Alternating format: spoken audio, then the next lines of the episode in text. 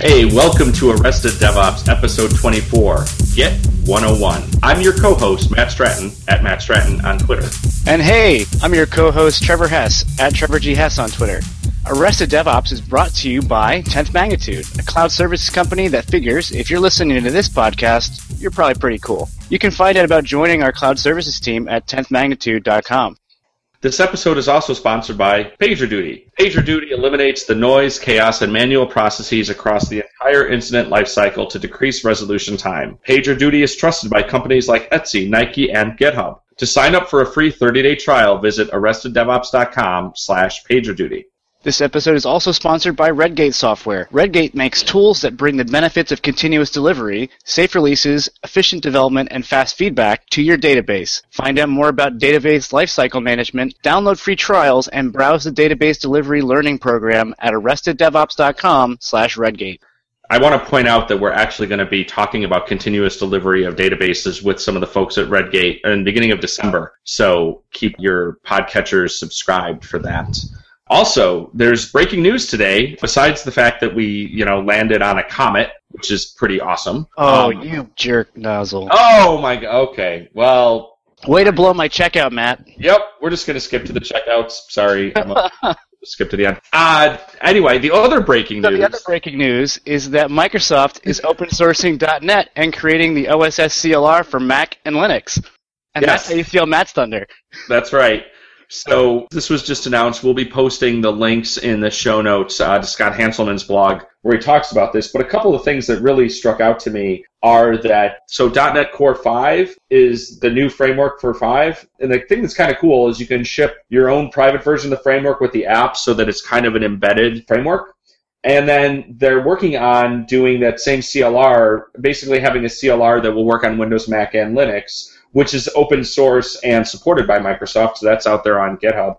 The other thing is that they're making sure that ASP.NET 5 is available on Windows, Mac, and Linux, that this is all happening out in the open on GitHub. We're talking a lot about GitHub, and we're going to be talking a lot more about GitHub and Git in a little bit. The other thing that's that's kind of neat that I thought was cool is there's a new SKU that's free for a free version of Visual Studio for open source developers or for students, which is called uh, Visual Studio Community. So you don't have to buy super expensive Visual Studio if you're a community developer, which is pretty cool. Those are the bits of that. The other thing that I wanted to point out is so if you're listening or watching this live stream, please share any questions or thoughts or kind of opinions on this because this is an opinionated topic with us. You can hit us on Twitter at Arrest DevOps or we're also on IRC at freenode.org on pound pound arrested DevOps. So to bastardize a Monty Python phrase, let's get on with it.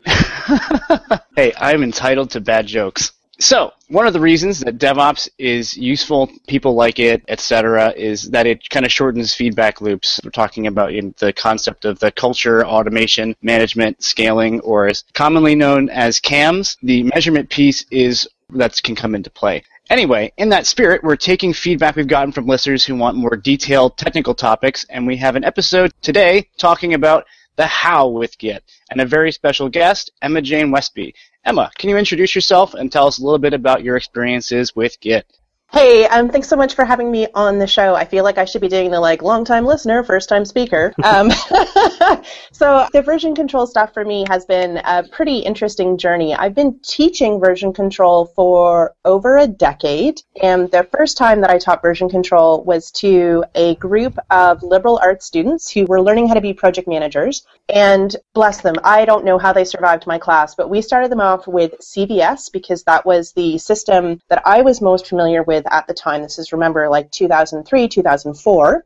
And what we did was basically walked them through um, how to communicate with your team and how to not have your files overwritten by your team members, but they were coming from zero technical experience. And then from there, I sort of moved on to distributed systems as they became more popular. So my first one, and still my I guess my my first love, shall we say, when it comes to distributed version control is actually with Bazaar because I was quite involved with the Ubuntu project at the time. And I've moved over to Git now in part because it's the most popular system. So if I want to be working with teams and if I want to be collaborating with folks, I have to use the thing that is the most popular. I came to be a Git expert though, not through a love of Git, but through a hate of Git. I actually find it to be incredibly arrogant software. I find the built in documentation really frustrating. I find the commands inconsistent to use. And what I wanted to do with the sort of leveling up that I've done with Git is make it less painful for those who come after me. And I hope that the resources that I've been producing make it a little bit easier for folks. But again, I'm not coming from a place of passion or I guess that's a lie. I'm coming from a place of passion. I'm not coming from a place of love. I like that. So I'm going to assume that most of our listeners have a passing familiarity with Git, but I don't want to assume too much. So I want to kind of talk about some of the high level. One of the things that we talk about is, is Git differentiation from some other types of version control. And I know it's not the only one that's like this, so y'all on the internet don't have to yell at me. I know, but we're going to just talk about Git today. But it's so it's distributed version control versus kind of a centralized version control. And I think that's something that I think is kind of important to talk about. And also, as we look in this model of how people implement Git, that concept, I think gets confused that it really is distributed. So, what to you is like the difference of a distributed version control versus a centralized one? Like, how would you kind of 30,000 foot put that? 30,000 foot is that in a distributed version control system, the database that contains all of the changes for the repository that I'm working on exists on my local system, and I can have multiple connections to other databases with their changes. Whereas in a centralized system, you only have one copy of that database. And I think a bit later on, we'll talk about some of the ways that GitHub or Bitbucket or those code hosting systems end up behaving in a centralized fashion because there is one repository that we agree is sort of the canonical source for software. But again, the big difference is that I have the record of changes when I make a commit that happens on my local computer, not on a computer somewhere else. I mean, so advantage wise of a couple things like that is that you theoretically don't get yourself into a scenario where you're like, oh, my Git server is down, so nobody can do any work. I know is, is one of the one of the things, or at least you start to remove that excuse. And then also, I can work completely disconnected, right? I can have that whole history of all the stuff. Yep, that's right. You can have different and also with version control, distributed version control systems, and I will sort of shorthand to, I am always thinking of Git when I say distributed version control systems in this podcast, although it will be true for other systems as well. You can have different chains of access. So if you want your trusted developers, your internal team, your senior devs, or your QA team, your quality assurance team to have write access into the repository, but you want other folks to be going through some kind of peer review or some kind of testing suite, you can say, actually, you don't get write access to the main repository, you only get write access into your copy of the main repository. And you can sort of chain those together as necessary. Gotcha. So then we think about that. Why would we talk? Uh, I want to kind of talk really briefly about why that distinction, right, of distributed version control versus centralized is relevant to DevOps, besides the fact that like there's kind of this thing like there's certain associations that are made with tools that they become synonymous. Like you can't do the DevOps if you don't have the Jenkins, you know, or you need to have Chef Puppet or else you're not doing DevOps, which is kind of bullshit. But then also there's this kind of conflation, right, of Git and DevOps. I run into this professionally a lot too, where there's certain, you know, we'll, we'll go in and I'll work with customers and they'll be like, well, we use SVN, so I guess we can't use Chef. And they're like, no, that's not true. Now it's easy. Now, but what I do see though, and I want to know if y'all, there's two pieces of this where I'd say it's easier to do some of the DevOps with Git. So I see two reasons. One that's a little more realistic than the other. One is just a lot of the tooling that people tend to do when they're implementing this type of the automation and the, the measurement part of uh, CAMs. Those are tools that tend to kind of like Git better. Like they were built using that as their source control. They have better integrations with it, or they're they're more default to integrate with it. So to me, that's like kind of like a possible thing, but it's it's not a real reason to say if I want to do DevOps, I have to have Git. But uh, I do want to say that on our, I think it was on our How to F Up DevOps show, Nathan Harvey said you can't do DevOps if you're not using distributed version control. And his theory, I believe, is that distributed version control is a lot more about communication and a lot more about trust than a centralized one. It's opinionated software in that way, right? And so part of me kind of wants to know what you guys think about the, sorry, Nathan, the validity of that statement, right? If that's, or at least in practice, how that comes out. Can't is a pretty strong word. As soon as you say the C word, there's someone out there who proves you wrong. So I don't, I feel like I'm kind of like going to dance around this question a little bit and not come out and directly say one way or the other because I do think that it needs to be about what the team needs to use to get their job done for the specific scenario that they have entered into. And if you're working with a novice team that doesn't have a lot of infrastructure experience, go for the thing that has the most tutorials. Go for the stuff you're going to get the most learning resources on, which at this point is probably going to be Git. It may be that the software that you have in place would be fine. It's just you don't have the expertise in house or you can't find the resources in order to make that specific piece of software work. Um, so I, am again, I'm kind of like I'm admitting that I'm dancing around because as soon as you say that c word, there's someone out there who's like, "Oh, you totally can do it."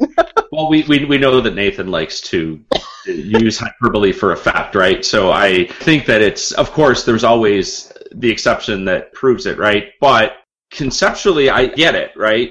That if I sort of have this central place, how do I how do I have cross function, right? How do I sit there and to your point, it's like okay, I'm going to have different people picking up the different pieces through the chain, through the value stream, and if there's this one central place that everything checks into, and then this also gets into a little bit, and we'll talk a little bit more later about workflows and things like trunk-based development versus Git flow and branching and merging and PRs and all that fun stuff. But to me, in a lot of ways, and I, I, know this came up on our CI episode, which was like a long time ago, and I think it was episode three. Almost a year ago. I know. But the thing that was brought up there was that this whole idea of Git flow and pre flighting and all this stuff is operating under an assumption of not trusting your contributor, hmm. right? And it makes sense.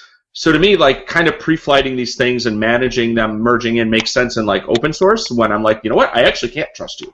And more to the fact that I can't easily revert, you know, as much as that. But if I'm within a team, kind of having this like I have to put these walls in place, like we have our big central monolithic version control and only the you know high priests of the version control are allowed to actually or of the build are allowed to actually commit to master or had to actually merge stuff that's really sending a message you know which and, and in a way it sends a message to me that says i don't have to test my shit because you'll catch it for me right so versus saying like okay, merge away, but when it breaks, everyone, you know, like it's on you because you didn't test right.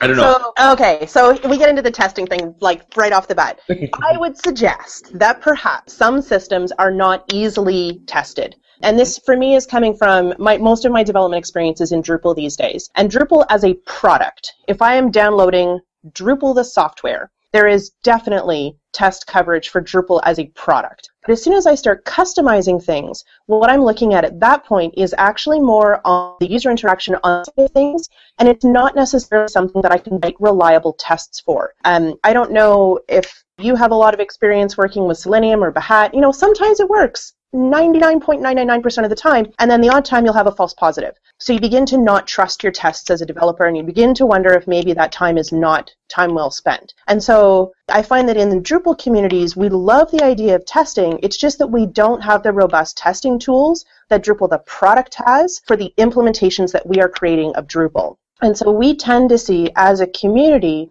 more sort of collated, you know, the Git flow side of things, branch per feature, it's really hard to get to continuous deployment. It's not impossible, it's just a lot harder to get there in terms of having reliable tests. And so we talk about sort of untrusted developers or not trusting your devs, like, I wouldn't trust me. And quite frankly, no dev out there should trust themselves because you as a person are going to make mistakes. And especially if there's not a lot of extra eyeballs on there. So if we look at even like the OpenSSL bug that went through, that was what a December 31st mistake. If we look at the Drupal uh, SQL problem that was recently uncovered the last couple of weeks, that was a December 24th. You know, that was a day before Christmas mistake. Mistakes happen even when you've got testing suites in place. And so I think that for the concept of untrusted, it doesn't I don't, I don't know. I like I, I'm okay with QA teams and I'm okay with people having not, right, let me make sure I'm real clear. I'm not saying there's no testing. I'm talking about just the idea that okay, you check into some other branch and then someone tests your code, and that's not yep. UAT, that's not exploratory testing. That's running tests that are just as easy that you could have run yourself. Sure. And then if they pass,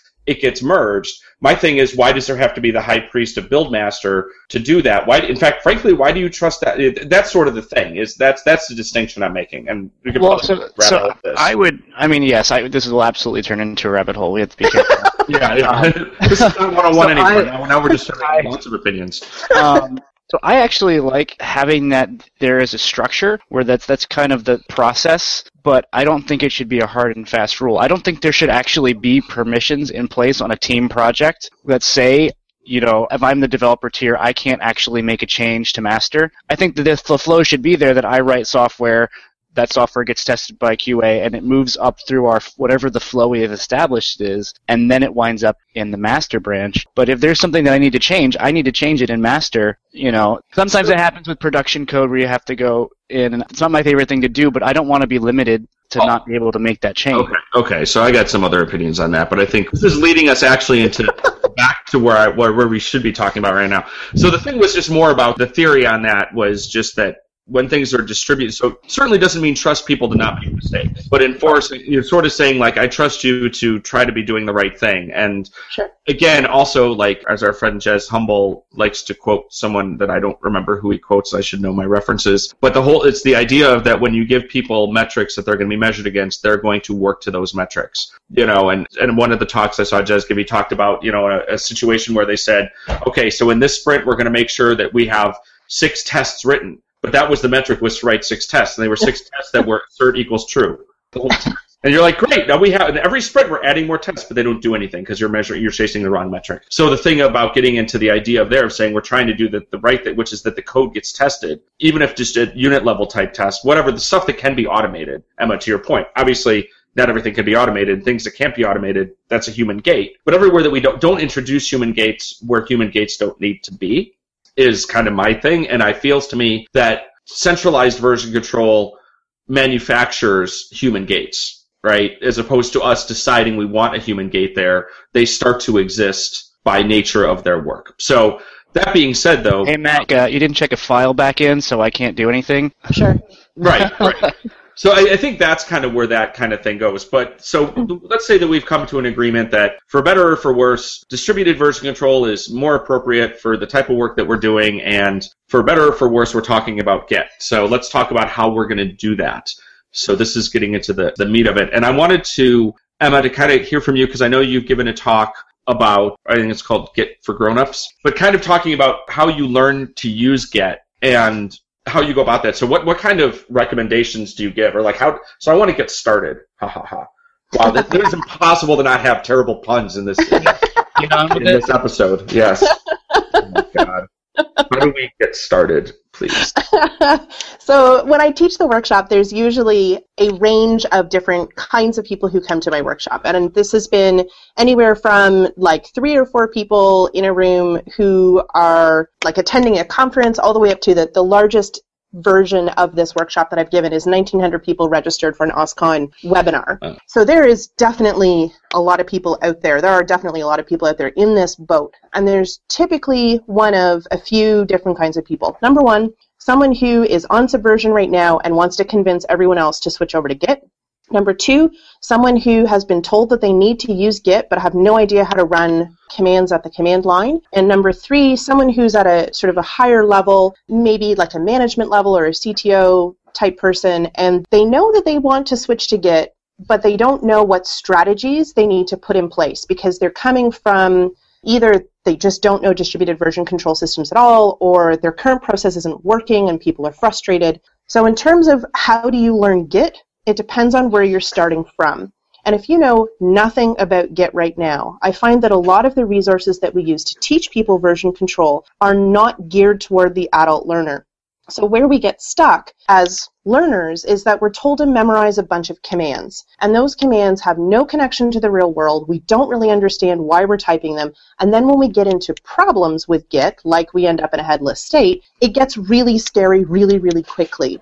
And with Git, because the commands are sort of, the output is spit out at us, there ends up being a sense of urgency that if I don't respond quickly to being in a headless state, the entire thing is going to blow up and all of my code will be destroyed. And it's, it's a difficult one to get over if you're used to thinking of the computer is waiting for my response. But as you start to learn more about how Git works in a team scenario, the more you start to appreciate what those commands are doing, and the more you start to realize that you can reboot your computer. It really doesn't matter to Git. It's going to wait patiently until you figure out what you need to do at that particular point in time. So if you're brand new to Git and you're trying to learn, the first thing I suggest people do is sketch out how you work with your teammates. So if you're working in a peer review system, if you're working in a continuous deployment, like whatever it is, write down essentially the assembly line for how your code moves through the different gates. Maybe those are people gates, maybe those are, you know, pushing it up to a server, whatever they happen to be, but draw it out, get it in front of you.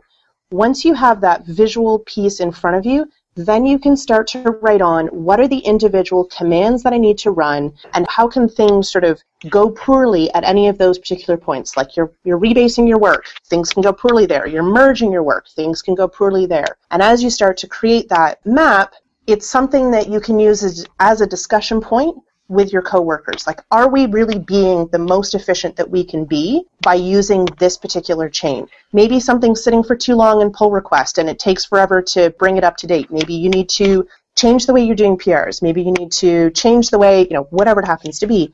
But until you have it written down or drawn out, you can't even start the conversation. Ta-da. that makes great sense. And I, I like the idea of understanding your actual value stream, right? You're saying rather than, because I think what happens often, and I'm guilty of this too, is you're like, hey, I want to do the thing. Let me go and type the thing I want to do into the Google machine, and then they'll come up and they'll say, here's how to do it. And then I go, wow, well, I want to do that thing, so I guess I got to change all the way that I do stuff. And this is actually a thing that's happening. Somebody said the, bisect. I want to do it. What is it? Right. Well, and, or it even kind of gets into like in the, in the chef community because chef is Opscode or chef software, whatever we call ourselves, has intentionally been non-prescriptive for years about how to use chef. It's like, hey, it can do all the things and make it do the thing that you want it to do. And, and the thing is, what we found, I shouldn't say we, because I wasn't there when this happened. They figured this out before I got there, is that people want to be told. Mm-hmm. So you have to give some stuff. But the trick is to give some options, right? So you can figure out, does this a place to get started or not? And in the absence of these ideas, right, the loudest voices tend to be taken as canon, even if they're not intended that way, right? If nobody's come up with a way of doing a thing with foo, and then I say, here's how I use foo, everybody goes, oh my god, I have to use foo that way. And even if it doesn't necessarily make sense. And so I, I like the idea of saying, right your your job is to release software it's not to implement git you know so how do we release software you know like and i really love in your talk when you kind of do that thing where you're like take all the things out, put the people in it, and say who mm-hmm. does what, who does what, what's our value stream. Let's understand that. And I think that's really hard for a lot of us because it's easier to. And this goes back to the whole DevOps thing, right? Like tools are easy, people are hard. You know, thinking about how we actually do work is a lot harder than figuring out how to create a Git repo, you know, so. And people are a first class citizen in that workshop. Like, the, you're right. The very first thing that I had people do is write down who are the people on your code team? Who actually is responsible for looking at code, testing code? Like, are your clients involved? Is it just you? Is it just your team? Are you a team of one? Do you have to do a number of different things? So, number one, who are the people? Number two, what are all of the things that those people do? And you know, and we build it out from there. But it's not here are a bunch of commands, and therefore here is a way that you might want to construct a scenario which uses all of the commands. Like this is not a grade four spelling test where you have to use all the words in a sentence this is like take a look at who the folks are. And the note that i wrote down while you were talking was by having constraints in terms of thinking about the team and thinking about what you want to do with the team you can introduce creativity. But it's really hard to introduce creativity when you're just given a bunch of commands and you haven't thought about the politics of what your situation are certainly some people have very, very rigid requirements around proving who checked in code. Um, I talked to some interesting folks when I was at OSCON who are working on hardware and they have FDA regulations. They are working on pieces of hardware that go into someone's body. You know, they have, they've got really formal and restricted ways of doing things and the idea of Git being sort of like loose and everyone can commit code doesn't work for the mm-hmm. FDA, which thank goodness it doesn't work for the FDA. You know, there's some things where you do want those checks and balances to be in place. But drawing out the team first and talking about what their requirements were in terms of those regulations made it easier to see how to set up Git. I totally I'm going to be super sensitive to using the word get now. I was going to say I totally get that. I totally understand it. It's going to help my vocabulary in this episode because I'm going to have to think of synonyms for things. So I, I wanted to think a little bit about using Git in, in a couple different use cases. and how we would go about doing so. So one, I guess starting at the at the simplest level was the I'm a single developer. Mm-hmm. So for me, this is uh, probably the way that I know Git the best, in that that's where I use it the most, right? I, I, am totally addicted to source control management, right? To source management now, even for my own projects, just because I like the theory of that it helps me track what I've been doing. Now, the reality is how much of that I do, and my workflow is really shit. my individual projects.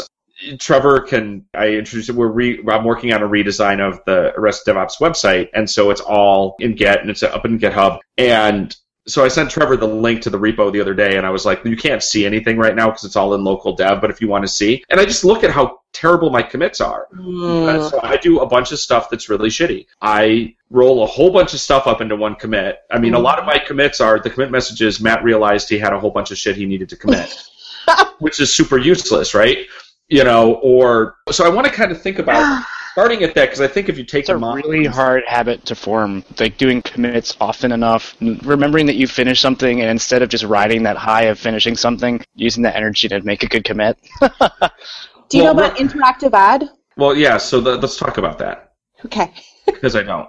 I don't either. All I, right. I, please tell us more. so interactive add is something that I think it was Chris Ruppel who told me about it most recently. And it is the ability to take all of the things that you've been working on and to think of them as patches that you're going to apply to a commit. So when you do your interactive add, and I think the flag is on your add, it's dash P. I, I don't memorize the commands. I look up based on the functionality that I need. But it allows you to go through your code and say, is this hunk something that I should be adding in this commit? There has to be, to separate something into a hunk, you have to have sort of unchanged lines in between but it does allow you to split things up if you've been doing lots of different things before making one commit. And then there's also the option to do the rebasing to squash. So if you have lots of little like, oops, oh well, shoulda, coulda, you know, you can squish those down into one, but the splitting yeah. apart is the on the add, interactive adding. So I didn't know that that actually had a name. I have done that in my mm-hmm. GUI client for Git, but I didn't know that there was actually a command behind the scenes that it was doing something special. Yeah. I thought it was just doing something smart in its GUI-ness. uh, but now it's good to know that I can do that manually if I need to. But so I will probably continue to use the interface. hey, if GUIs work for you, by all means, do what works. The thing that I don't like about GUIs is if I have something that I need to be able to share with other people, it's more difficult to explain how I got there. So with Bang History, I can say, these are exactly the commands that I ran before it barfed, and this is exactly what happened when it barfed, and I can copy and paste all of that, even if it's just as a gist or a paste bin or whatever you happen to use. Whereas with a GUI, it's like, I clicked on some things, and then I don't really know. that's, good to know, too. So I obviously my command line foo is not what it should be but I didn't know I could get the history of the commands. Oh, yeah. that's that's based on your shell, Trevor. So to be fair to Trevor, it's a Bash thing. Trevor's not using Bash. So, but I presume, and I will put this. There's you can get history in PowerShell too. Your command history is there. That's where up arrow comes from. It comes from your history. So you should be able to emulate the same idea of being able to, right. you know, bang his, you know, get the history or to also just even grep through your history. You should you can do that in PowerShell. Either way, but the idea is still the same thing, right? Where you can say yeah. these exact steps will result in the same thing versus my screen looks like this, but I couldn't tell you how I got here. You mm-hmm. know, because I wasn't paying attention and writing it down because I didn't know I was going to have a problem. Yeah, and that's you don't anticipate problems until all of a sudden you're faced with them. So for the single kind of single developer workflow, like the things you need to, you know, you don't even necessarily 100% like my thing of why I put stuff my single developer stuff up on GitHub is kind of almost it's a backup, right? Like I'm not really using it to share anything. No one's pulling that stuff down. I don't even theoretically need it. Like I could make the argument to say, well, I have multiple computers, so that way I can pull them from each one. But I also actually I handle that with Dropbox or BitTorrent Sync. You know, I don't even mm-hmm. actually use Git to synchronize source across my computers. But again, to that point, like I don't need to have any type of remote to get value out of Git as a Correct. single developer. Correct. You don't need to have a remote Depending on how I'm working on things, I will sometimes, if I'm being super nerdy about my backups, I will push to multiple remotes because then if like GitHub goes bankrupt tomorrow, I still have it on GitLab. If GitLab dies tomorrow, I still have it on Bitbucket. But that's kind of super nerdy, and I recognize well, I mean, that it's that, not normal. that has happened. What was that? Uh, what was that comp- that repository? Codespaces. Yeah, they got hacked and they got all their stuff deleted. And Yeah. Oh yeah, we talk about this another time, but I, I talk about that all the time because it's a great infrastructure as code story. Codespaces is, but yeah, you never know, right? As soon, as soon as you're trusting it to somewhere else, something you don't have control over, you know, you want to kind of distribute that mhm. piece. Okay, but now, so let's. I, I I guess I'd like to kind of give some ideas, and I'll encourage you to kind of share them. Right? Like, so I want to do this. Like, how do I do it? And I know that the first step was the okay. So I draw my picture. Let's assume people have done that. Yeah. But what are some of the outputs, some of the possible outcomes of that result, some of those flows that you've seen that are effective, and what are the things to watch out for? Sure. So I think as a small team that's just getting started in version control, you probably, and this is like a gross generalization, which is why I'm, I'm making a huge pause before I say, if you're not using version control, you probably don't have a testing infrastructure set up. Maybe that's an unfair thing to say, but probably you're going to want to go with the concept of a collection of work that sort of gets tested all at once and then it gets released later on. So I'd say that there's a spectrum, and at one end you've got continuous deployment. You're doing multiple deployments per day, and then sort of coming backwards a little bit, you've got the concept of continuous integration, and coming backwards a little bit, all the way to GitFlow at the other end. And GitFlow is saying we have a maybe it's a weekly, once every two weeks, maybe it's once a month, but we have a time-based release schedule. Or if you're a big software project like a Drupal, you have a version-based software release schedule. So along that spectrum is going to be where your team fits. And if you are working in an agile with a sprint-based something or other, then you're going to want to look for a branching workflow which allows you to collect changes over time and then release a collection of changes. If you're working on the continuous deployment side, you're going to want to look for something like, and there's, I've got URLs for all of these with pretty detailed tutorials, but you're going to want to look for something that allows you to do deployments based on the branch where if the deployment doesn't work, you can roll back to master. So as a post, sorry, I want to make sure I don't have too many shorthands in here. When you make your commit into a branch, you can deploy the branch. If the branch for some reason fails, then you immediately can roll back to a safe thing on master.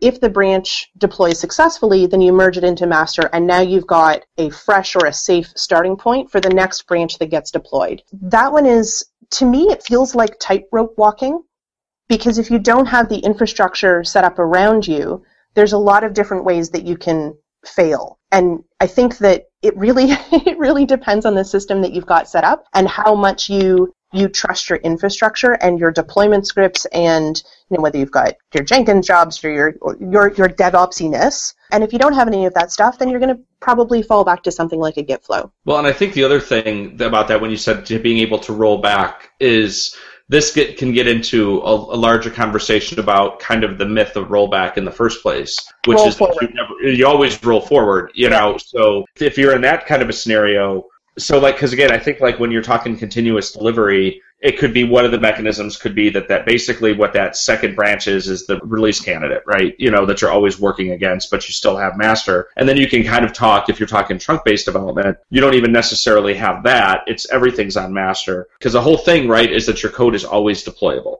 Mm-hmm. Continuous delivery, right, at any time doesn't mean you're deploying it, but it's always deployable. So if it's not, it's reverted you know, it's kind of a little bit of a different, and that's I think where sometimes things get challenging, especially looking at when you kind of look at the, I don't want to say prescriptive because again, the the CD book is pretty like kind of vague, but then you start talking to Farley or Jez, and they will get their opinions start to come out. But if you think about kind of the mechanism and the way that I've always think with continuous delivery is very closely aligned to trunk-based development because it's either passes or it doesn't, right? And if it doesn't, then your CI, which means you either revert the change or you fix it and push that change. To that point, like it's tightrope walking, but it's because you've made a conscious decision that that's what con- continuous delivery is. It's not tightrope walking, but it's like uh, we're moving towards it's roll forward. You know, yeah. so and that's the thing that I think we run into a lot when we talk to folks about CD is, you know, cake, eat it, right?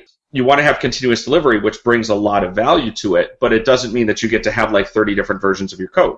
The two are kind of yeah. fundamentally incompatible because the idea of continuous delivery is master is always releasable. So how can you have different branches that are before the CD pipeline starts? Now, in my opinion, like I've kind of been like, yeah, again, I philosophically go back and forth. and I kind of Well, it depends on your infrastructure, right? Like it depends on whether or not you've got a system in place where you can make those trust based decisions? Like can you actually trust master? How do you know that you can trust master? And certainly in the and if you're doing continuous delivery you've made that determination that you can. Sure but there otherwise are you're not. sometimes progressions slip in but sometimes oh sometimes yeah you yeah. you can't trust everything. And so it's you can Well, trust no. it except when you can't.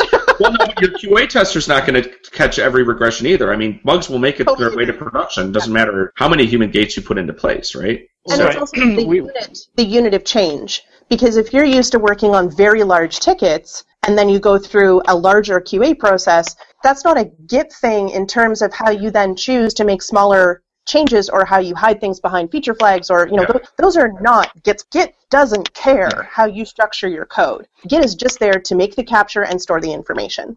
I think the key of that, and let me let me know if I'm kind of summarizing this correctly. So, like you, you said, like how much you trust your infrastructure. I just want to make sure that people understand we're not saying like how much does it mean that you've built like some awesome cloud-based thing. It's actually even the infrastructure of your process and the infrastructure of your work, which is that I have the pieces in place that let me trust master. Which is, if I'm taking the philosophy of CD, I can't just say I'm racing continuous delivery, so I always my code is always releasable. Well, you can't just say you're doing that, right? Like, there's all these things you do that make that be true. And then if you've actually done that, then you can say, okay, yeah, I can trust master because theoretically, not even theoretically, in practice, it's as releasable as I can possibly test. I'm laughing because I'm old enough to remember when editing on a server was, you know, that was like the original continuous development was just, you know, editing on a live server. so, and certainly in terms of the business case for how big of a problem is it if something gets deployed that isn't, that is a regression or that's a problem or those kinds of things. And so what you put in as a team of one who's updating your personal website is probably not going to be the same infrastructure that you set up for an e-commerce system or if you are a provider of cloud-based systems like if you're AWS trust me you don't have the same infrastructure as a team of one so that's kind of what I mean in terms of infrastructure is also how does it relate back to the business of your website or the business of your product Right.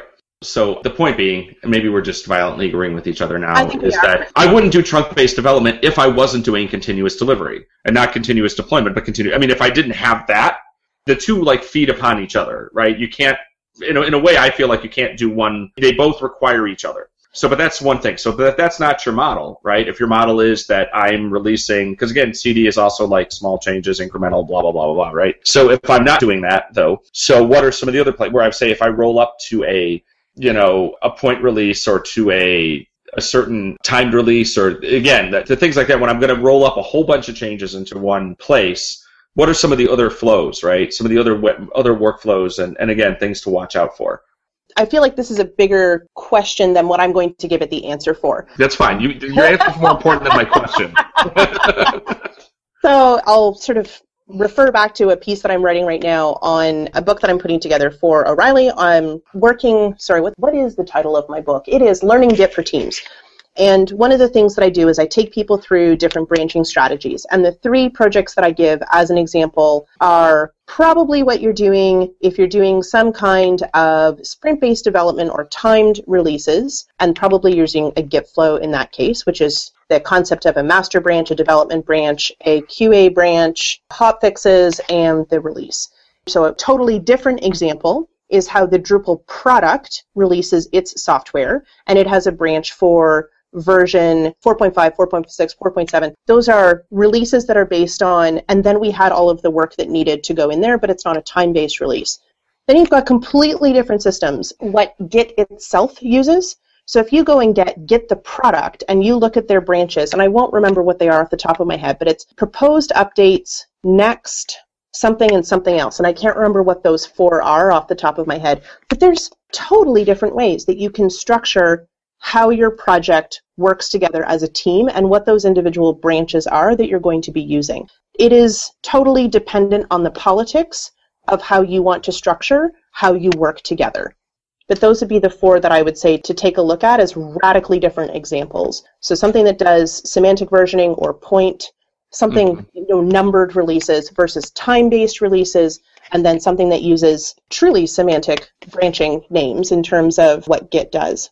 Gotcha. So if we could take this back a little bit from a little more in, into the typey typey a little bit, and sure. I know, like we say, don't start by memorizing Git commands, but I kind of want to go back and talk about maybe some ones that some of us might assume people know that are necessary, or just like kind of what are what are some of the core things? And like I liked how you you know, talk about the dash p flag, which was like a thing we didn't know about. Like maybe some other kind of helpful things that you you feel like people should know as part of their 101 of actually just interacting with the tool.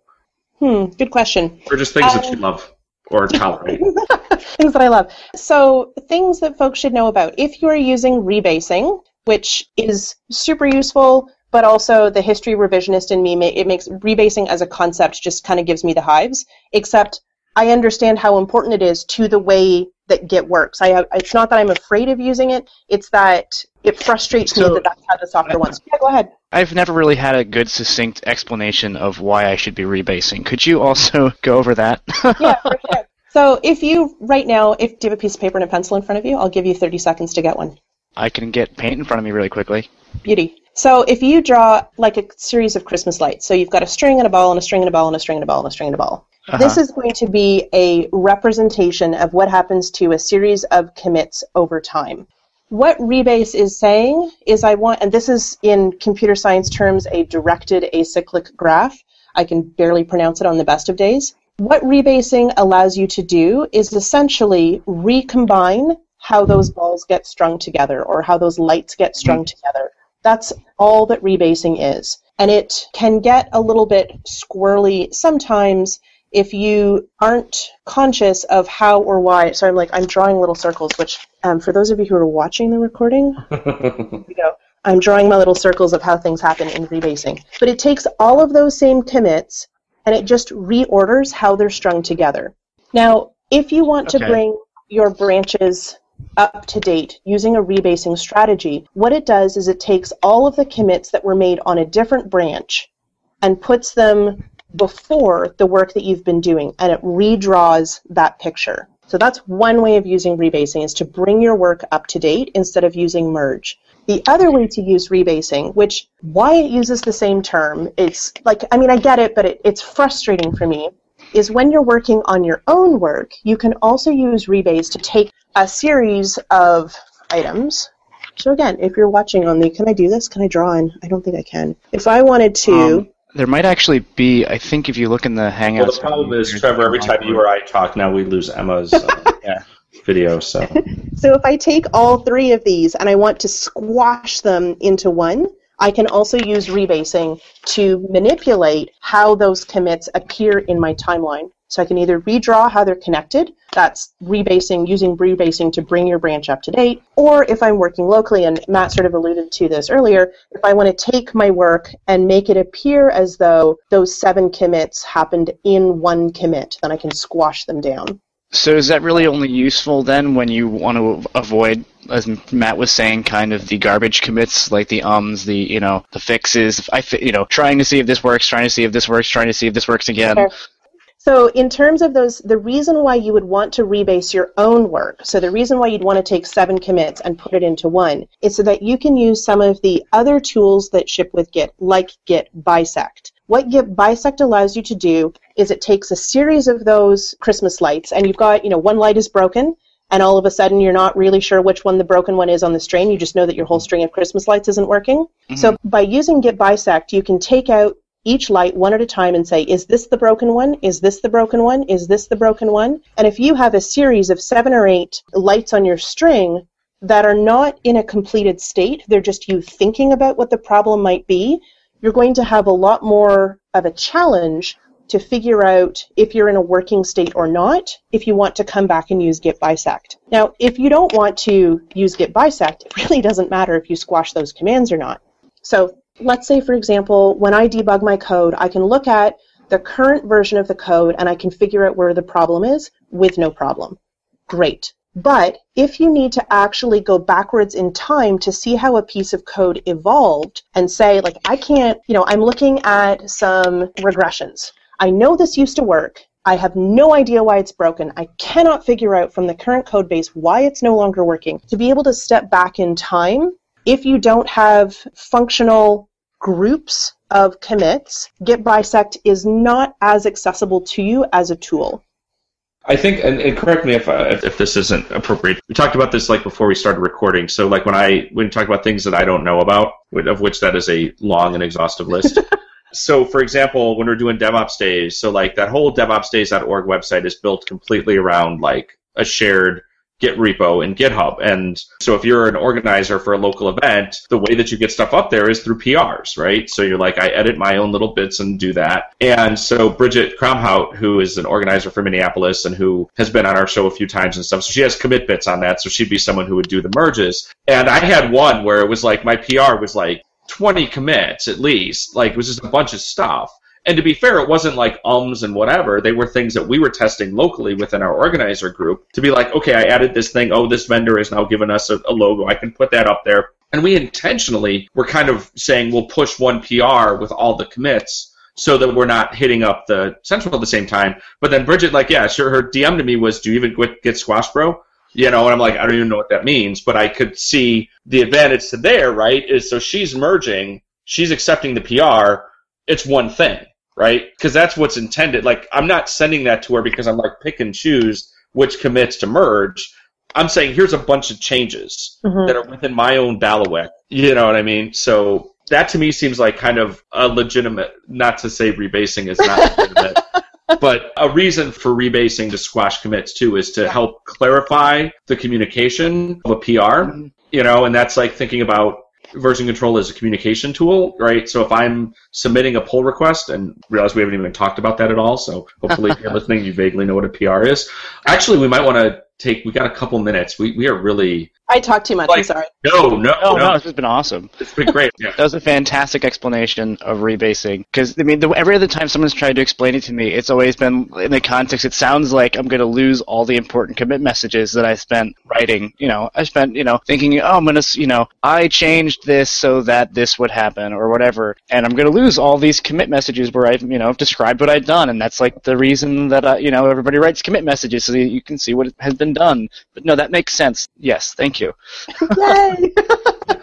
so the other thing that I sort of alluded to perhaps earlier on, but I know I definitely emailed you as I like tipped my laptop over and like people wonder why I'm suddenly going crazy over here, is that the way that we use central code hosting systems, and I'll specifically pick on Git in this one. If you go and look at their education or guide or something like that, I'll give you the URL afterwards. But they've got a description of how to do a pull request and how to work with teams on GitHub. And they have what they refer to as a conversation piece. So you submit the pull request, and then you have a conversation piece where people make suggestions about how the code should change, and then there's a new pull request submitted. And maybe it's not quite finished, and so you have more of a conversation. And all of a sudden, you've got a series of commits which are partial ideas. But it doesn't actually say combine all of those commits into one single commit when you submit your pull request. And probably the conversation is happening in ticket or in comment form on GitHub.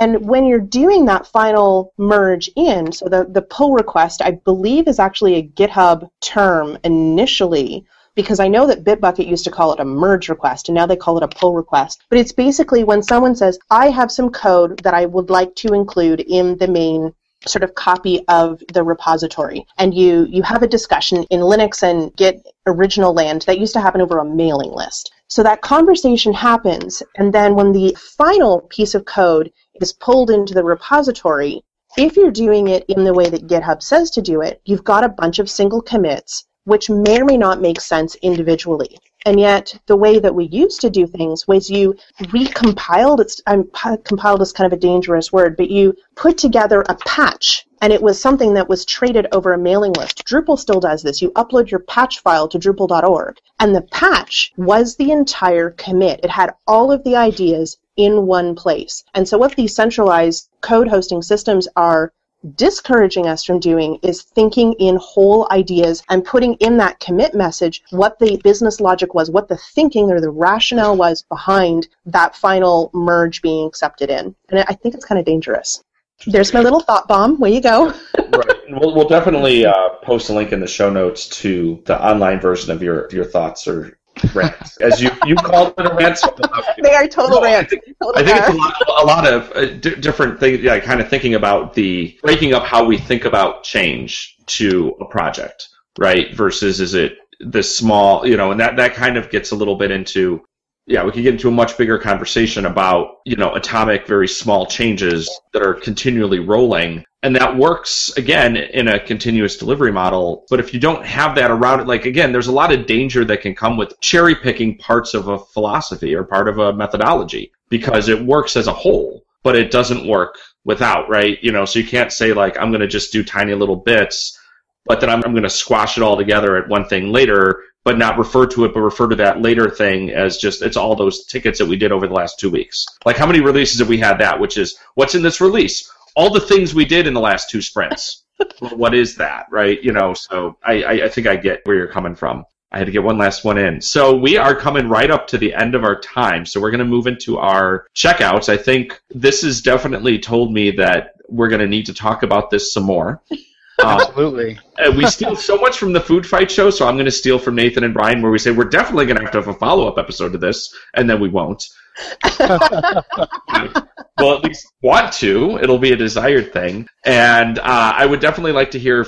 Wow, Arrested DevOps drinking game today in this episode. Every time I say definitely, take a drink. Apparently, I would love. to Or no, hear- that's for every time you say "get." That's hard mode. that's oh my, that's just not fair. Uh, we'd- we'd love to get feedback on how our first like real more technical episode has gone, and Was it technical enough? Did you want more technical? Did you need more commands? exactly.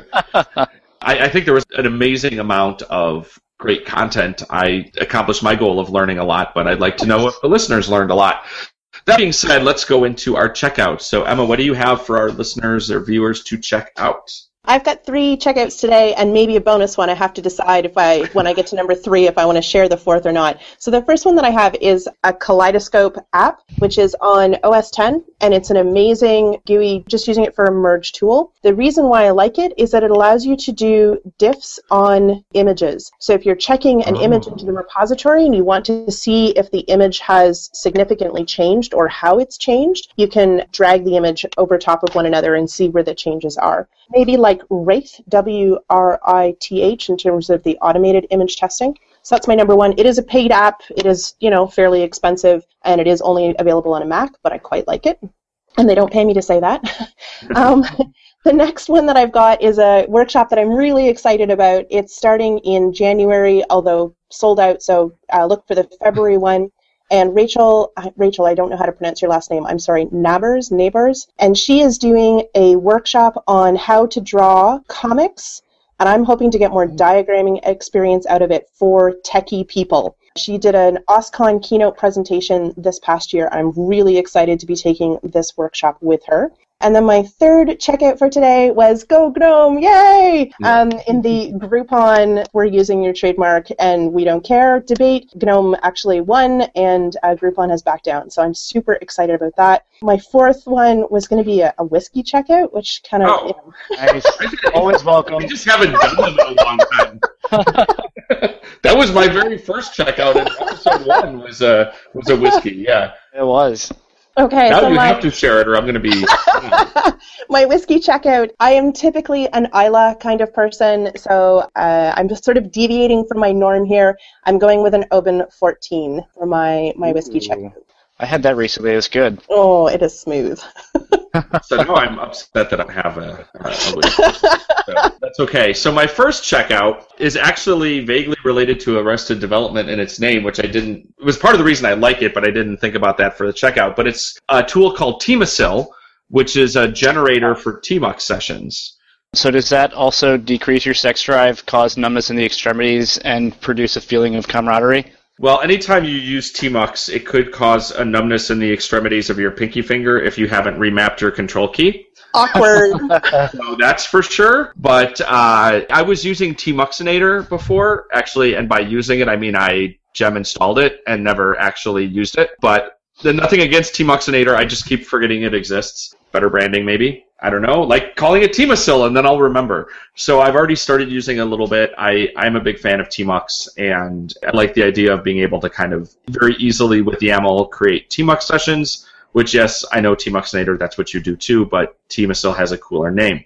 I also have uh, there's a thing called the No Phone, which had a Kickstarter, and I want to say it was like eighteen thousand dollars. It got it is a technology-free alternative to constant hand-to-phone contact. It is this generation's pet rock.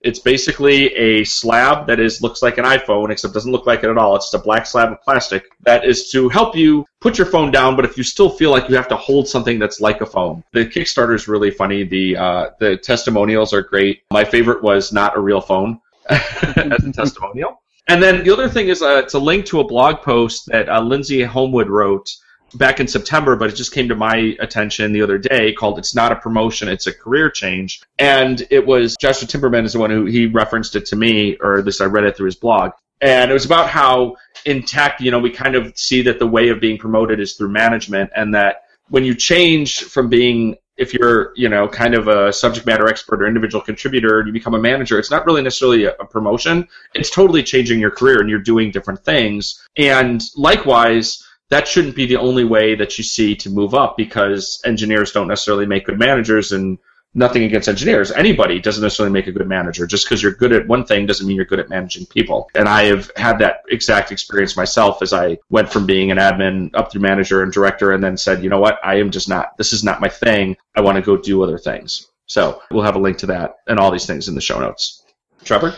Cool. So I saw an interesting article yesterday. SanDisk is releasing a, they're calling it the UltraDIMM SSD, which is a solid state drive that fits in your DDR3 slot. The idea being that the memory has the shortest route to the processor, so we'll have the fastest response time. It's very interesting. We'll put a link to it in the notes. Also, Android L is out, uh, which is really pretty and really useful, and I love it. I also got an inbox invite. It seems so far to be pretty useful. I've been using the, the pins to keep track of messages that Matt sends me that I'm supposed to follow up on, uh, not losing them, but still not responding to them. finally, I, what I was the, the, final piece I was going to talk about was the fact that we just landed the Rosetta probe on the comet, but uh, Matt, as we know, stole my thunder within the first five minutes of the episode. But still cool. Maybe if people are joining late now, they'll know. Although they probably were joining late because they were watching the live stream of it. So anyway, want to remind everybody including myself, that we have a newsletter. I should be reminded of it because I never remember to send it. But you can sign up for this newsletter that I never send at arresteddevops.com slash banana stand. It is the best way to know about upcoming podcast episodes and cool news with DevOps. We don't spam you. Literally, we don't because I never remember to send it. That being said, we really are going to try to be better about that and give you information through the banana stand. I just had a dramatic change in lighting thanks to the sun, and uh, of course, Windows is telling me my battery is low and it blocked what I was about to read. thanks to our sponsors, PagerDuty and Redgate, and our loyal listeners. If you guys enjoy, or everybody, if you enjoy watching Arrested DevOps, we'd appreciate it if you would visit arresteddevops.com slash iTunes and leave us a review in the iTunes store. Thanks to Emma for joining us, and be sure to check us out at arresteddevops.com or at arresteddevops on Twitter. We are always happy to get your input, ideas, or feedback at shows at arresteddevops.com. I am Matt at Matt Stratton. And I'm Trevor at Trevor G. Hess. We are Arrested DevOps, and remember, there's always DevOps in the banana stand.